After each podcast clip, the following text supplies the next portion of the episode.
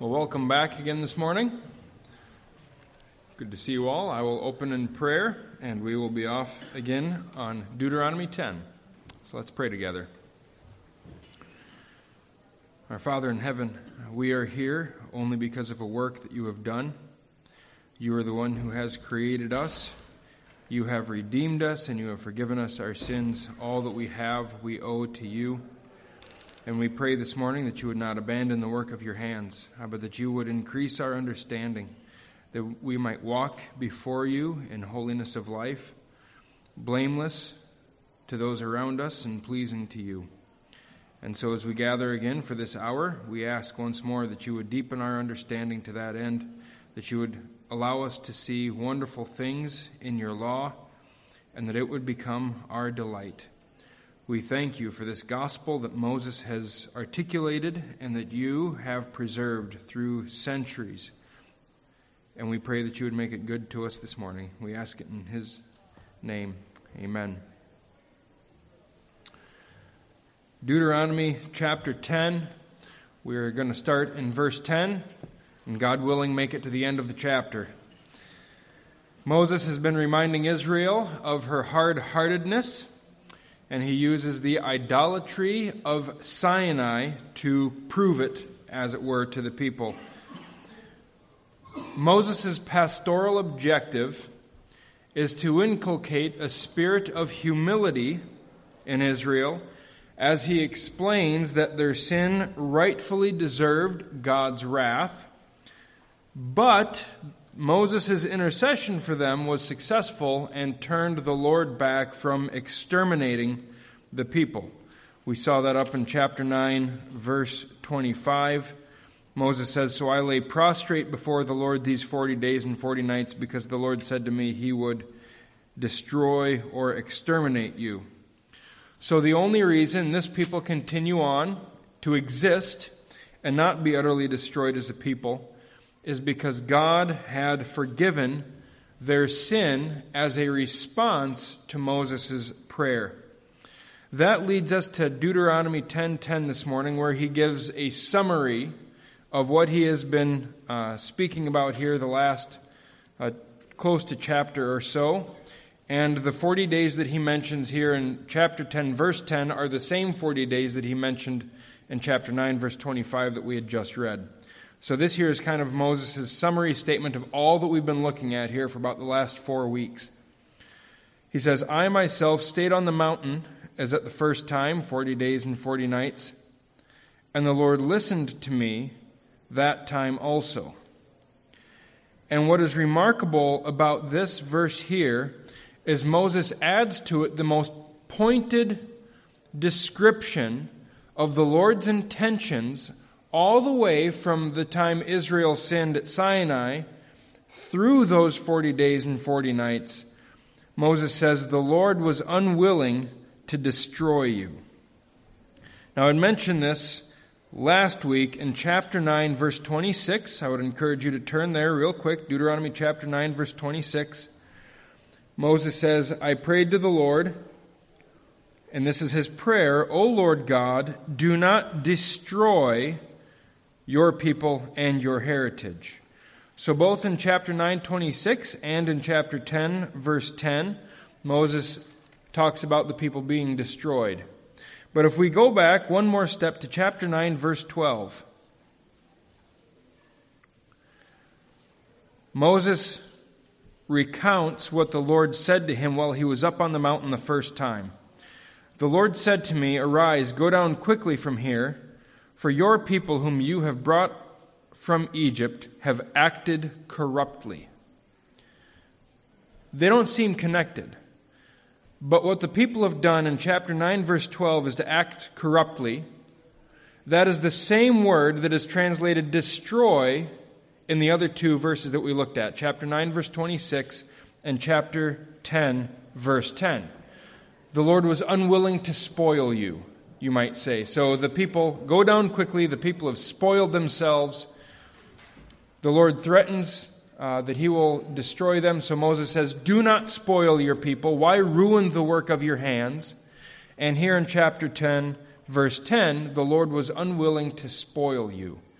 destroys a fair translation. That is what it amounts to. But Moses is making a play on words here. And the reason he's doing it is he's saying, the Lord was unwilling to give to you what you deserved.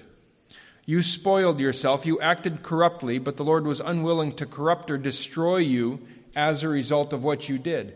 So it's simply a way for Moses to very pointedly say, the Lord was not willing to give to you what you deserved. God does not take pleasure in giving us what we deserve. The only thing more distasteful to the Lord than giving us a perfectly just reward is that his name be spoiled. That is what Moses bases his prayer on up in chapter 9, you will recall. So let's go back one more time, chapter 9, verses 27 and 28. Remember your servants, Abraham, Isaac, and Jacob. Do not regard the stubbornness of this people or their wickedness or their sin. And here's the key line. Lest the land from which you brought us say, because the Lord was not able to bring them into the land that he promised them, and because he hated them, he has brought them out to put them to death in the wilderness. So basically Moses pleads this. Yes, they deserve to be destroyed. That is the just reward. But please do not give them their just reward, because in doing so, you risk your own reputation. There is a world of difference between saying to the Lord, please do not punish me because I do not want to be punished, and please do not give me what I deserve for your name's sake.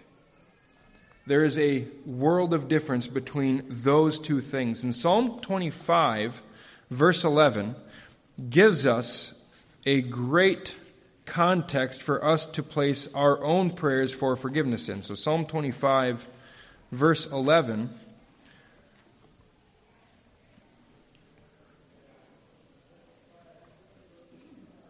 For your name's sake, O Lord, pardon my guilt, for it is great. How many of you have ever at one time memorized Psalm 23? Right? That's a very, very common psalm. What we often overlook, though, is he leads me in paths of righteousness for his name's sake. It's for the sake of the Lord's name that we plead for forgiveness. So, O Lord, you've begun to do a work in me. Please do not abandon the work of your hands. Do not give me what I deserve, even though you have redeemed me and I have gone astray.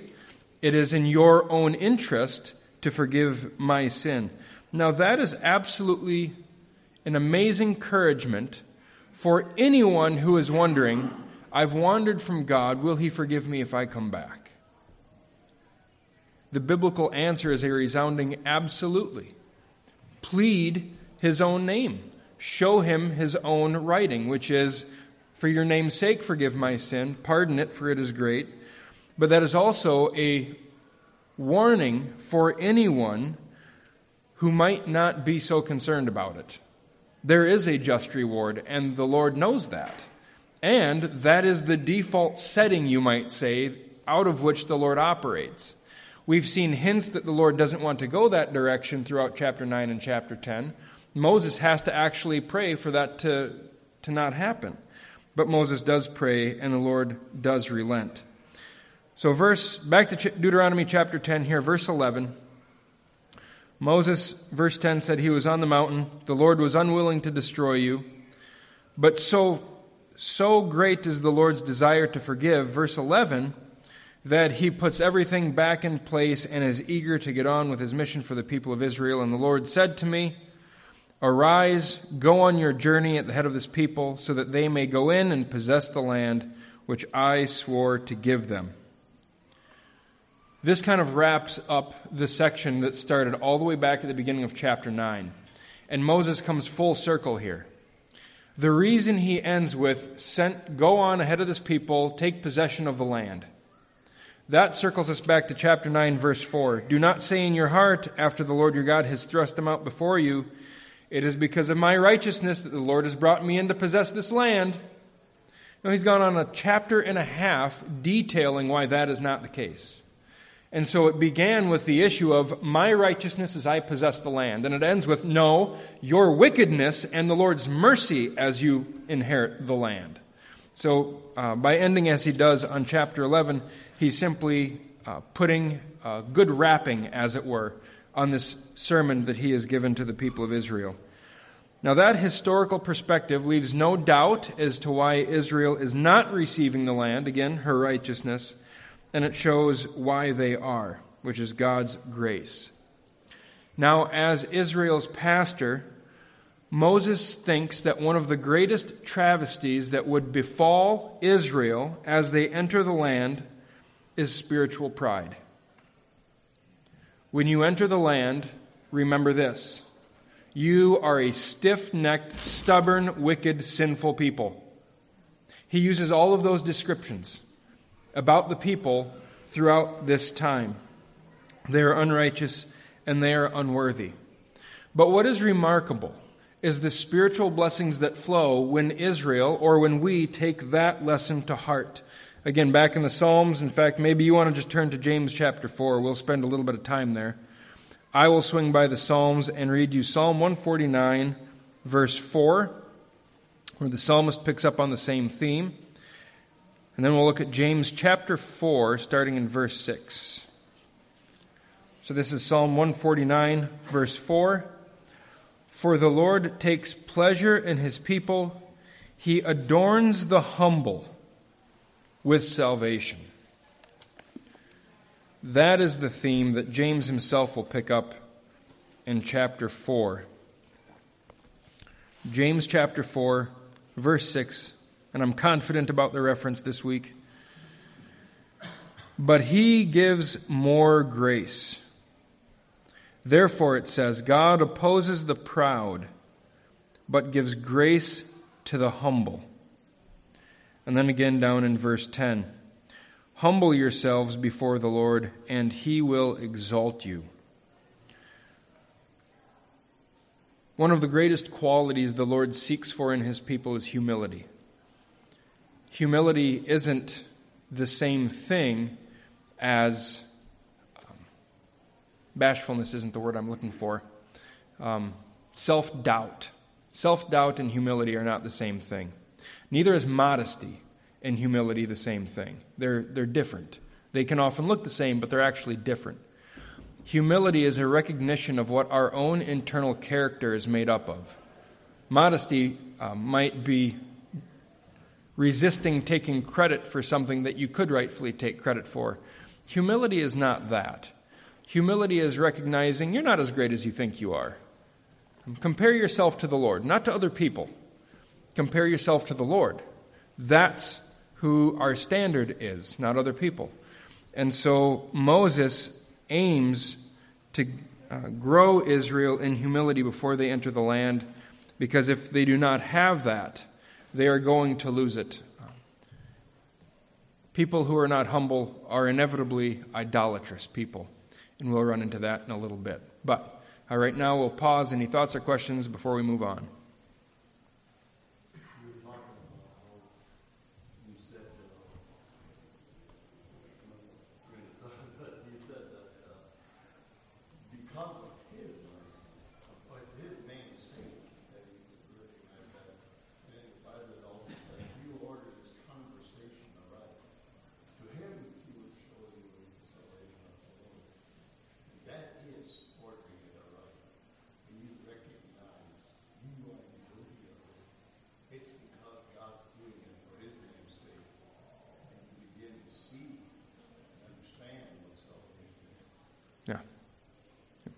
Josh.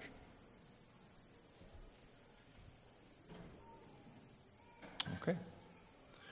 Well, then we will take one more step forward here. Moses has kind of ended his historical reflection, and he moves on now, not, I don't want to say with the application, but kind of with the application, right? Humility is an application. When I was in seminary, I had a preaching class, and the professor semi-helpfully said, always do two things in composing a sermon. One is tell people what you want the people to think. Write out one statement, what should they think, and one more statement, what should they do? His idea was to transform the mind and the actions. I never said it because it wasn't my place quite, but sometimes thinking differently is the application. Moses here tries to transform their thinking, lots of application all through this time, but now he comes to a more pointed thing, and he kind of circles back to where he began in chapter 6, which is explaining the first commandment. The reason that's important is because the rest of Deuteronomy has been laying out what do the Ten Commandments mean? How are they explained?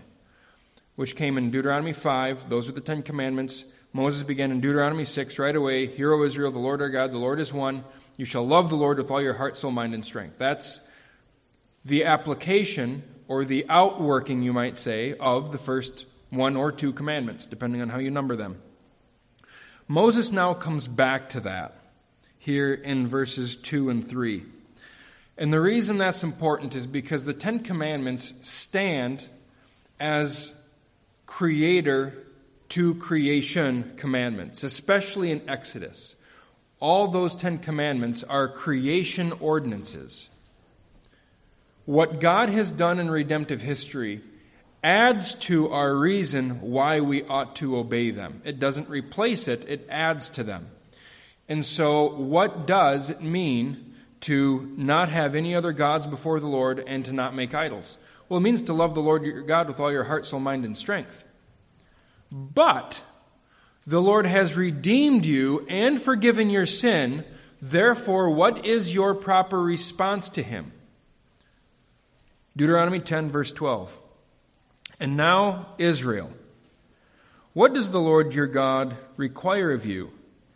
But to fear the Lord your God, to walk in all his ways, to love him, to serve the Lord your God with all your heart and with all your soul, and to keep the commandments and statutes of the Lord, which I am commanding for your good.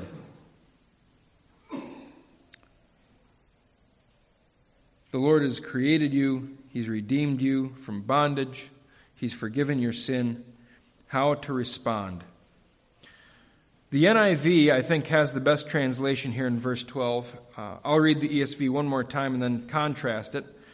And now, Israel, what does the Lord your God require of you? It's a lot softer in Hebrew, and the NIV reflects it best. The NIV has, what does the Lord ask of you? That is, I think, a better translation.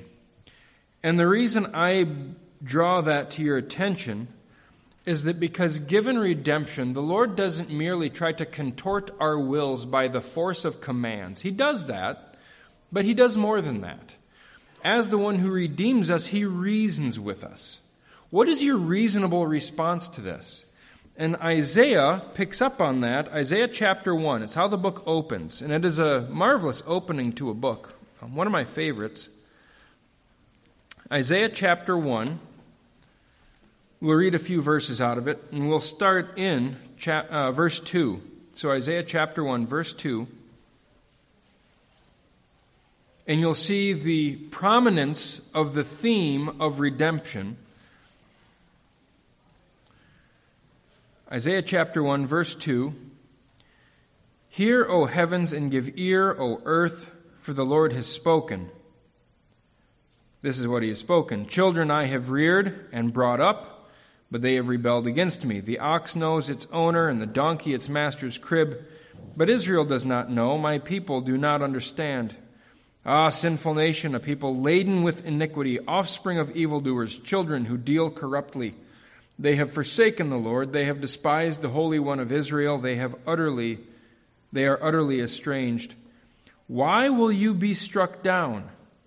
Why will you continue to rebel? The whole head is sick and the whole heart faint. Jump down, though, to verse 18. In light of all of that, Isaiah still comes to Israel and says, come, to verse 18 now, come now, let us reason together, says the Lord. Though your sins are like scarlet, they shall be as white as snow. Though they are red like crimson, they shall be white like wool. If you are willing and obedient, you shall eat the good of the land. But if you refuse and rebel, you shall be eaten by the sword, for the mouth of the Lord has spoken." There is a reasonable response that we have to the Lord's salvation. And the Lord tries to reason with us, right? I've done this great thing for you. It is only right and wise and reasonable for you to continue on in blessing rather than to receive curse for disobedience. James, though in a very different context, says something very similar. I'll read it to you, James 3:17. "But the wisdom from above is first pure, then peaceable, gentle, open to reason, full of mercy and good fruits, impartial and sincere." So God gives us reason to respond to Him rightly. And what is it that the Lord reasons with us? What is our reasonable response? Well, it is merely to fear the Lord your God, Deuteronomy 10, verse 12. To walk in His ways, which is actually an explanation of what it means to fear the Lord your God. So He requires first to fear the Lord, which is to walk in all His ways, to love Him, and to serve the Lord your God with all your heart and with all your soul, which is to keep the commandments and statutes of the Lord, which I am commanding you. So first is to fear, explained as to walk in His ways. In this way, our obedience is a clear gauge of the genuineness and depth of our fear. We are to love the Lord, and we are to serve Him with all our heart and with all our soul. Heart and soul are often attached to our emotions, right? So love the Lord with all your heart and soul, but here it's serve the Lord with all your heart and soul. Attaching them to service instead of emotion gives a sort of tangible perspective to it. Because we can claim to love something with all our heart and soul and justify our actions, though they are not always loving. But that doesn't work quite the same with serve. We can't claim to serve with all our heart and soul without actually producing the evidence of our service. There's a tangibleness to that we really cannot escape. We can't claim to serve someone without actually serving them. And it doesn't leave as much room for deception as our emotions might allow us to make. Colossians 3, verses 22 to 24... is worth ruminating on.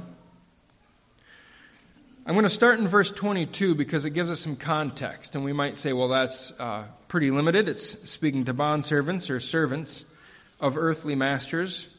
Well, that's true, but verse 23 broadens that out. So Colossians 3, verse 22, "Bondservants, obey in everything those who are your earthly masters, not by way of eye service as people pleasers, but with sincerity of heart, fearing the Lord." But here it broadens out. Whatever you do, now whether that's speaking only to servants, it doesn't matter. Because though it is certainly speaking to servants, it is also much broader than that. Whatever you do, work heartily, as for the Lord and not for men, knowing that from the Lord you will receive the inheritance of your reward. You are serving the Lord Christ. Now, serving Christ is done through any of our work, and it ought to be done through all of our work. But understanding ourselves as being servants of the Lord and working for Him is a lot different than taking pride in your work. We say take pride in your work as a way to encourage people to do a good job, to take ownership, you might say. But I think as Christians, it would be better to encourage ourselves and those around us and our children, no, work like you're working for Jesus in this. As you do your math assignments, Jesus is the one who is ultimately giving you the grade, not the teacher, right? And we know that too. I mean, multiply that out over 1,000 different fields of work. Whatever we do, do as unto the Lord. That assumes an inner disposition.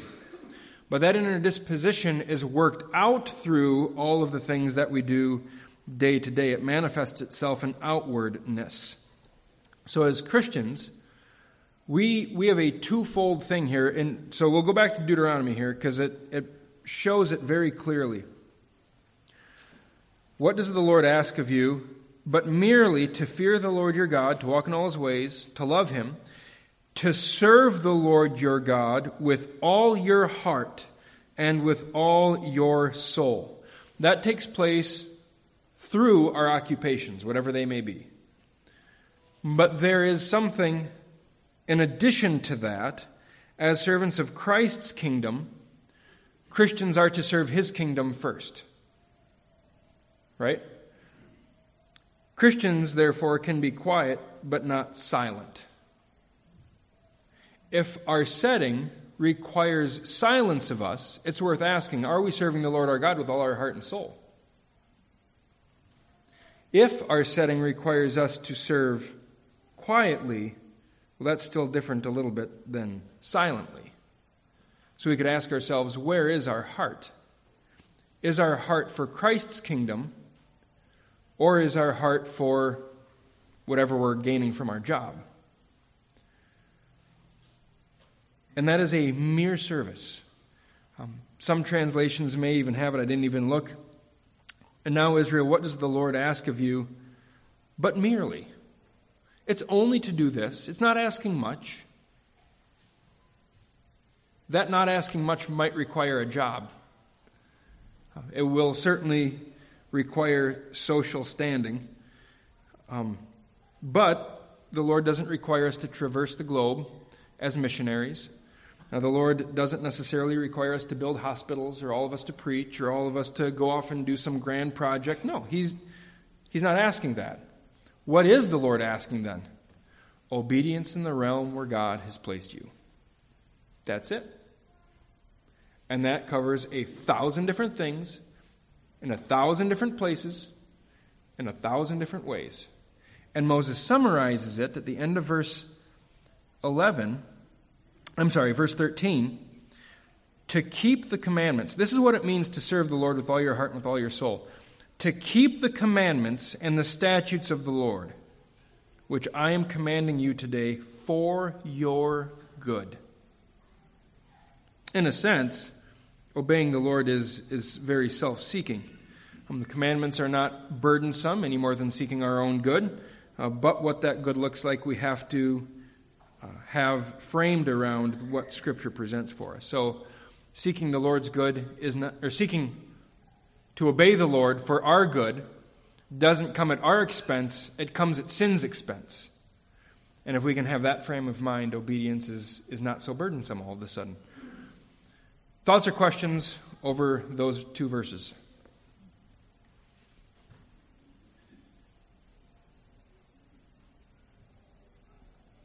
Okay.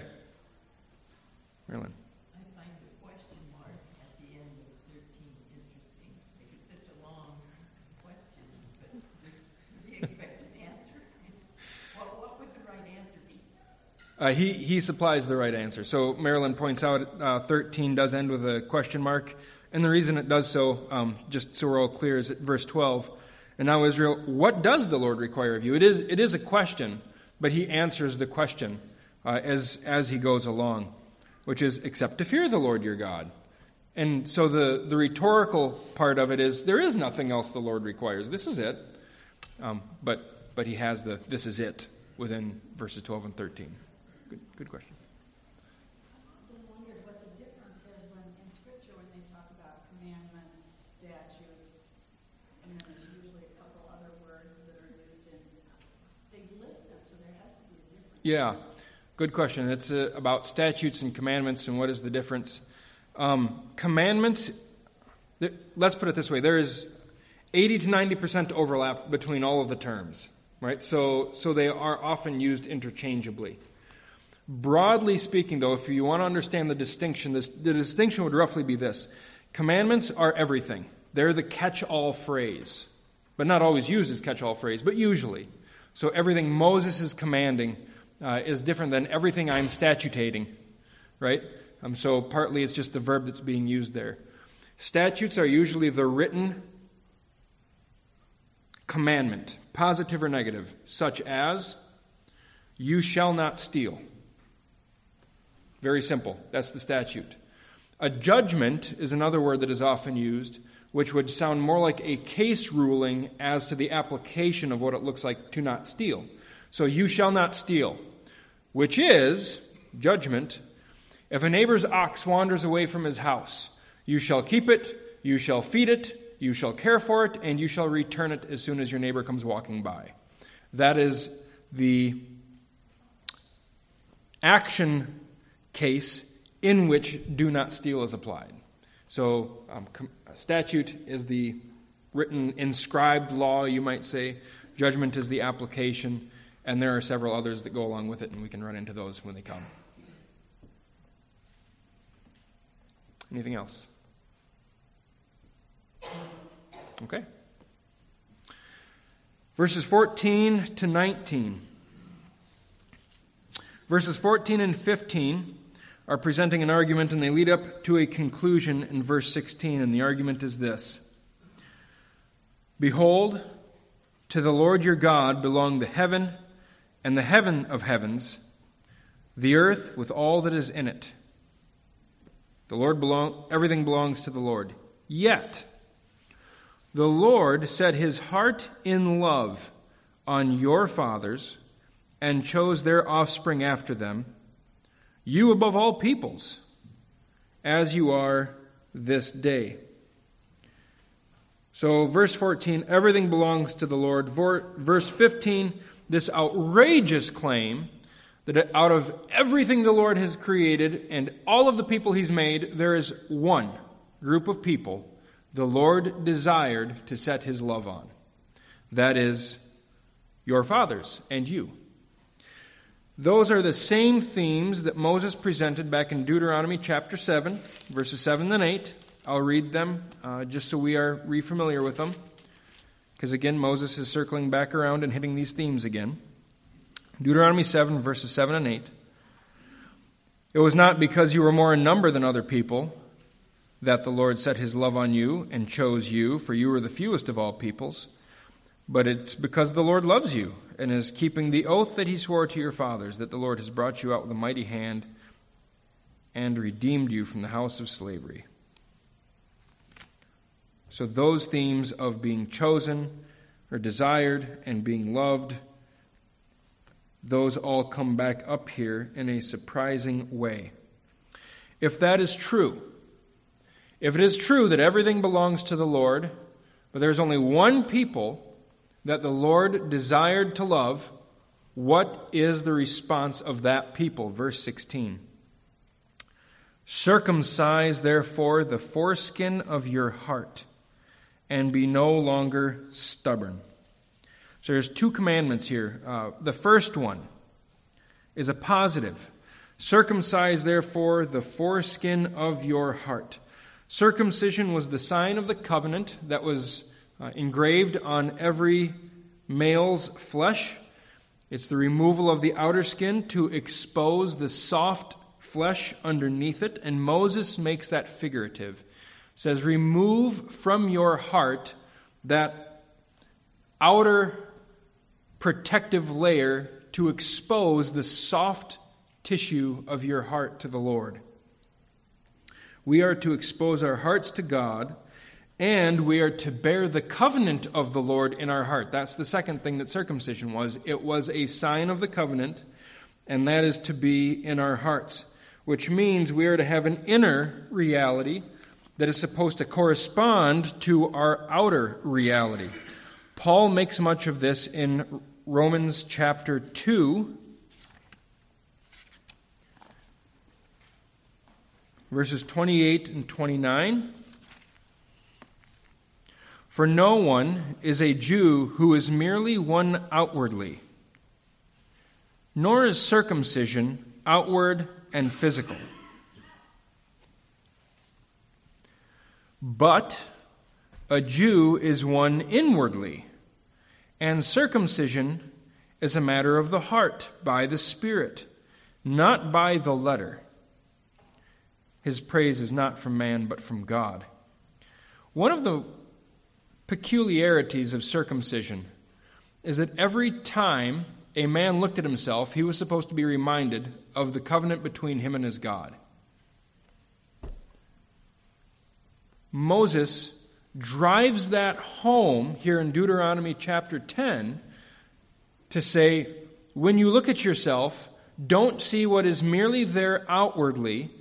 Make sure that the inner reality corresponds to that outer reality. And what is remarkable is Moses commands the people to do this to their own heart. Circumcise your heart. We are responsible for serious and lengthy self-reflection, which should lead us to humility. We are also responsible for serious and lengthy reflection of what God has done for us, which again would lead us to humility and praise. It would lead us to a desire to be obedient as well, which leads to the negative command in verse 16. Positive command, circumcise the foreskin of your heart, and negatively, be no longer stubborn. This is a negative command, and it is a different image, but it's one that Moses has already used twice in chapter 9, which is, don't be stiff-necked. It's the same word again. Israel has been stiff-necked, they've been stubborn. The Lord tells Moses that as he sends him down. Moses accuses the people of being stiff-necked, and here again he's saying, don't be that way. It's the same word again for the third time. God's electing grace should lure them to love and a desire to obediently serve, because they've seen, this is for our good. The Lord has done good things for us, and they ought to continue walking in it.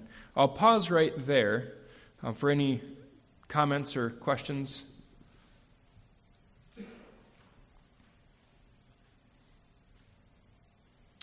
All right. Then verses 17 and 18. One thing I'll point out before we step forward here. When Moses asks the question in verse 12, what does the Lord require of you? And he explains a little bit what that looks like here in verses 14, 15, and especially 16. Moses says nothing about external forms of worship. All of these things are inner dispositions, and he focuses on self-reflective humility, similar to Psalm 51, actually. Psalm 51 is a great confession of who we are. And if we were to read a few verses of that, we would see how the psalmist reflects what Moses is trying to get Israel to do. Psalm 51, starting in verse 10.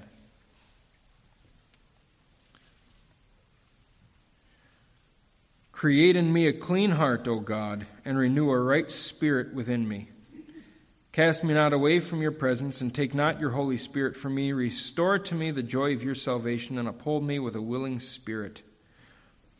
Then I will teach transgressors your ways, and sinners will return to you. Deliver me from blood guiltiness, O God of my salvation, and my tongue will sing aloud of your righteousness. O Lord, open my lips, and my mouth will declare your praise. For you do not delight in sacrifice, or I would give it. You will not be pleased with a burnt offering.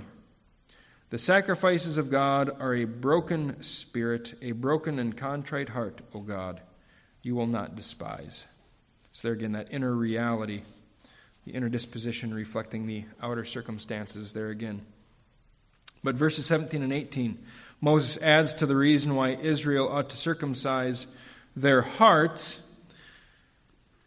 Verses 17 and 18, for the Lord your God is God of gods and Lord of lords, the great, the mighty, and the awesome God, who is not partial and takes no bribe.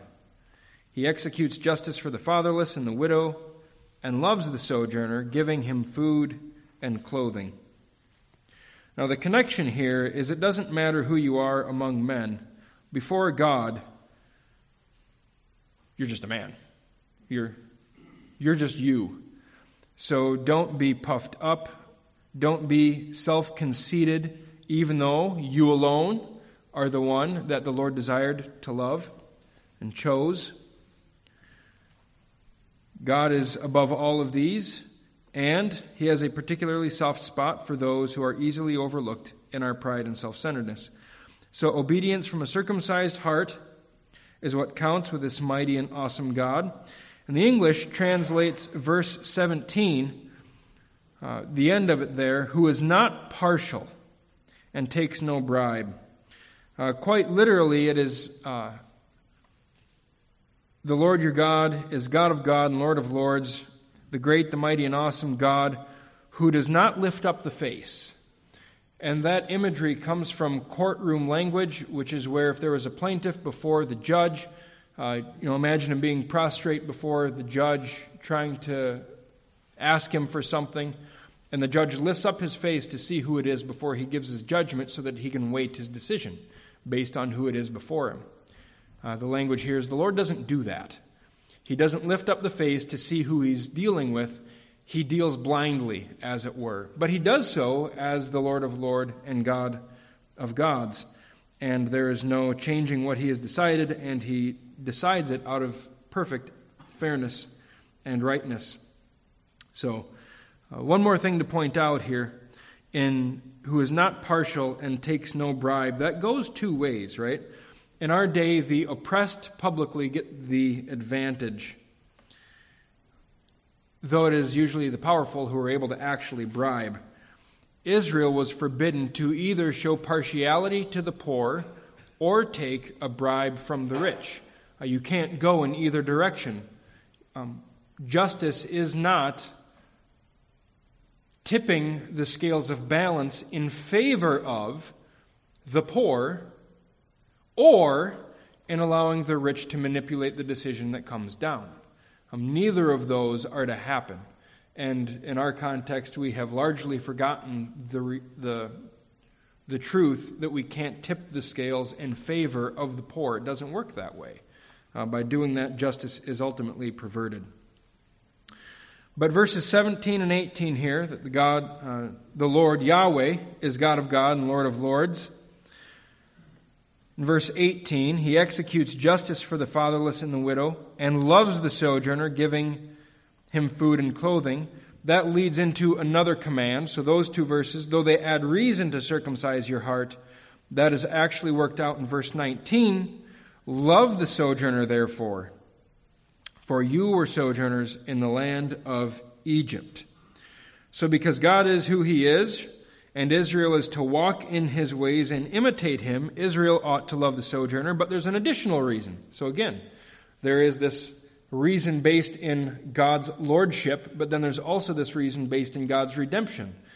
God has redeemed you. You were once sojourners. Therefore, you ought to have a particular soft spot for sojourners as well. So knowing God's grace and generosity from their past experiences, they should be eager to pass that on to others as well.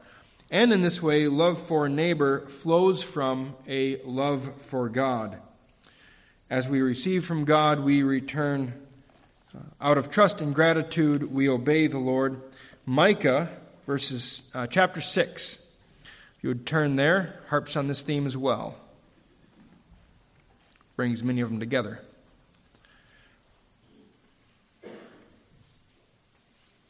Micah chapter 6.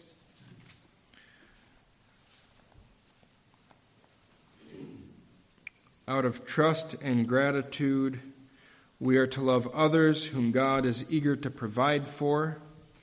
He gives him food and clothing in Deuteronomy. In Micah 6, verses 6 to 8.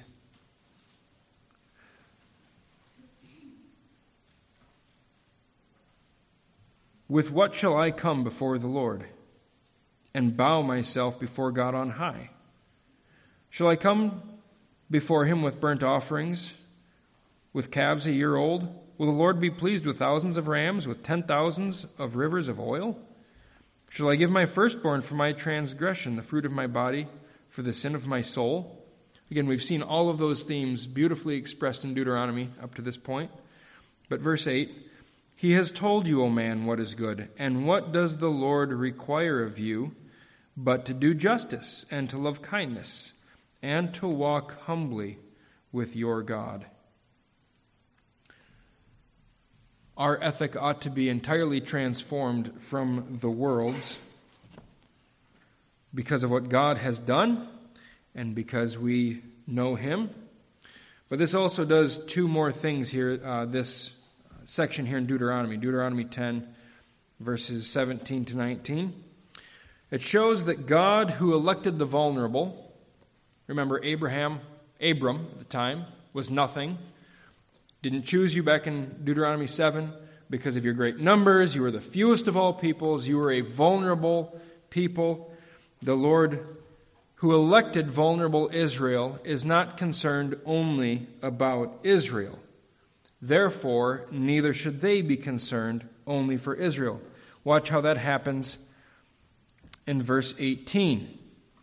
"He executes justice for the fatherless and the widow, and loves the sojourner."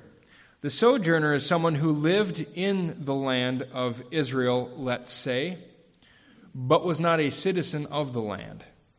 They had many of the rights of the native, but not all of the rights. They were a minority in the midst of a fiercely tribalistic people. Even I grew up in a rural South Dakota, and when I was a kid, there was a lot of talk about the Germans, right? There are largely Germans out in that area.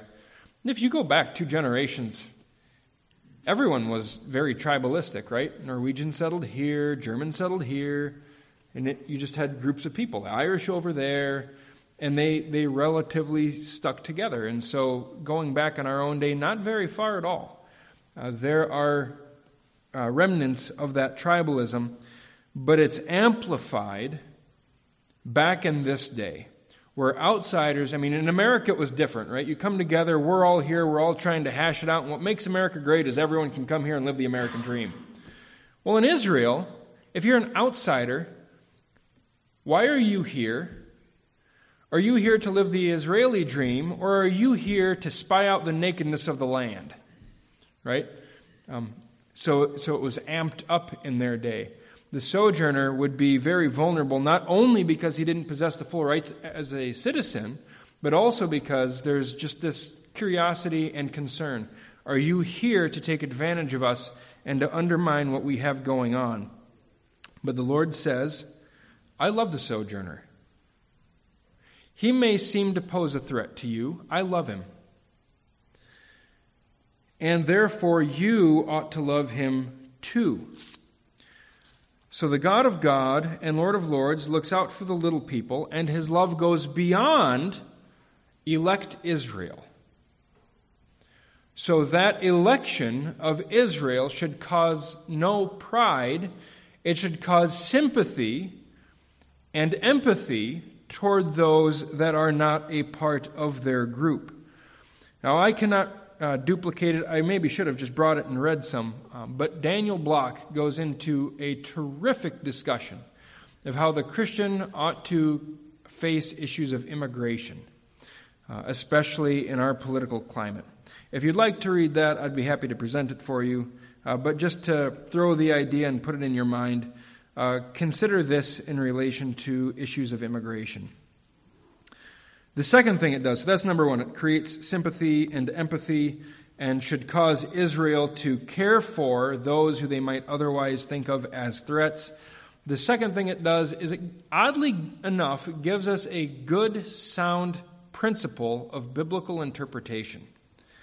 And that is this: God's work on behalf of Israel is a type of what he does for all, in blessing and in cursing. So these commandments don't end with this ethnic group. It's supposed to extend out beyond the ethnic group In the same way, the Lord's affections extend out beyond this ethnic group.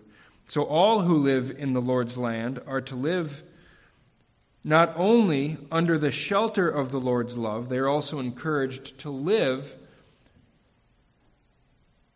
for their own good according to the commands that the Lord has given. So a good, sound principle in biblical interpretation here. So one practical thing we could maybe just tack on here at the end, our sense, in a sense, our love is not to end with the church, though we love the church preeminently. It's supposed to extend out beyond that to other people as well. Before we move on to verses 20 and following, any thoughts or questions? Is it true that? Go ahead. Is it true that God used Israel just as an example for the rest of us to learn from what he's like, how he treats Israel, how he wants us to respect his law and the whole world, as it says to Abraham? It says the whole world will be blessed too. Yeah, he certainly does use Israel as an example. The Lord's use of Israel goes beyond that. There is an affection there that is inexplainable. But yes, he does use Israel as an example for others as well. Maybe I get caught up in terminology here or confused. It seems like at some point they are family. Isaac is a family, and then they go get to Egypt and they become the Hebrews. Now maybe they were Hebrews before, but at what point? I mean, where does the Jew terminology come into play here from a biblical perspective? And I look at that, it can be used positively as the Jew, or it can also be used negatively. That in Jesus' time, the Bible says the Jews then did this to Jesus specifically. I wonder when all this kind of transpired in terms of titles and where it all flows to. Yeah. So the question is, where, most pointedly, where did the term Jew come from in distinction from other titles used to refer to the same people? Yeah. So Israel is often used as a designation for all of those who descended from the people of Israel, right? As opposed to Esau, for example. Right, so the Lord renames Jacob, Israel, and from then on you have the Israelites stem out. The term Jews became popularized after the Babylonian exile. And so you'll remember after Solomon, his next son Rehoboam, the northern and the southern kingdom of Israel split. You now have Israel, roughly, in the north and Judah in the south. Israel is taken off the map earlier on. Judah is exiled later on, and when the Jews returning to Judah come back, that's kind of the name that sticks since Israel as a geopolitical entity doesn't really exist anymore. You now have a Jewish people. We'll just fast forward, make the connections you want. Right now, Israel is a modern state, is a Jewish nation. We call it Israel, but is it? Is a good question to kind of just throw out there to think about for a little while. In the New Testament, I shouldn't say anything. Jews are the most common term. In Romans 2, used relatively positively. In Revelation, used very negatively as the oppressors of God's people. And in that sense, in Romans, Jews and Israel can sometimes be used interchangeably because it's being used in a positive context, sometimes dealing with the ethnic people, sometimes dealing with all God's people broadly. It can be very confusing. In Revelation, Jews are used, you might say, in contrast to Israel, God's true people, those who are the offspring of promise rather than the offspring of physical descent. So how it comes out in the New Testament is challenging, and there's a lot of question that is unresolved. Good question. Verse 18, he executes justice for the fatherless. Is that mostly referring to earthly father or heavenly father or both? And then a couple questions, and then is that more of a current or is that a future eternal justice? I guess I look at it, with all of us is growing and suffering terribly right now, it seems like, in our world. So verse 18 executes justice for the fatherless and the widow. Literally, I would say yes, he has in mind the actual fatherless and the actual widow. And in terms of current discussion, given the rampant pandemic of fatherlessness, I would say that these things do still stand. The Lord does have a soft spot for those who lack fathers and husbands. A couple of things go into that. In this day and age, that had connotations more pronounced than in our own. So we have the welfare state, where there is some form of provision provided for these people, which in many cases is a divine grace. I mean, that's grace working through the systems established, which are quite sinful and perverted nonetheless, but still the way God works. And in their day and age, they had absolutely no one. And so it's the Lord saying, I watch out for those who have no recourse to sustenance, and I care for them. And a biblical example might be when Elisha cares for the widow whose prophet husband died, and she was in debt, and she comes to Elisha, which is coming to God through Elisha, and he cares for her. In our own day and age, we, I think, ought to have a soft spot for the fatherless and the widow, and they are often the first ones that get overlooked because it can be very problematic, right? Talk to any teacher who deals with students who come from divided homes or split homes, and it is very easy to bemoan all of the social challenges that come along with that, but all the more need for grace to penetrate. And who else is to do it besides the church? Good. Anything else? Do you know, it's not a quizzy thing, I don't know of any time where it seems like the Israelites / Jews at a certain point really went out or pursued accepting other nations and trying to bring them in and pull them in. And so it seems like this is one where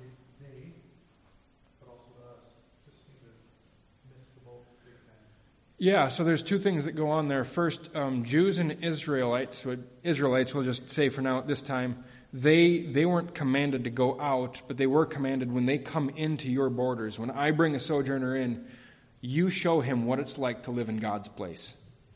And we're to do the same thing, right? That's what the church is. Jesus says, the world will know that you love me by your love for one another. Within the church, and the new commandment is love one another. And I take that primarily to be a reference to the church. And so in that sense, we mirror what goes on in Old Testament Israel. What has happened, though, differently is in the new covenant, we are explicitly commanded to take that outward as well. Where in Deuteronomy, as you live by the Lord's laws, all the nations around you are going to see, and they will say, what wisdom and understanding this people have. This is amazing. And so they would come and see what was going on. We are commanded, take that wisdom out, though it will, as we heard this morning, usually be rejected. Now, even as it was in Israel's day, most nations did not look at them and say, wow, saw them as someone to be conquered. And so it is in our day. But we have an explicit command to go out, and where they didn't. And we tend to be a lot more Israelite, or I do anyway. And no, you come see what we got, rather than taking it out. Good point, Dan. All right, we are at time. I'll let you go. God willing, I'll see you next week.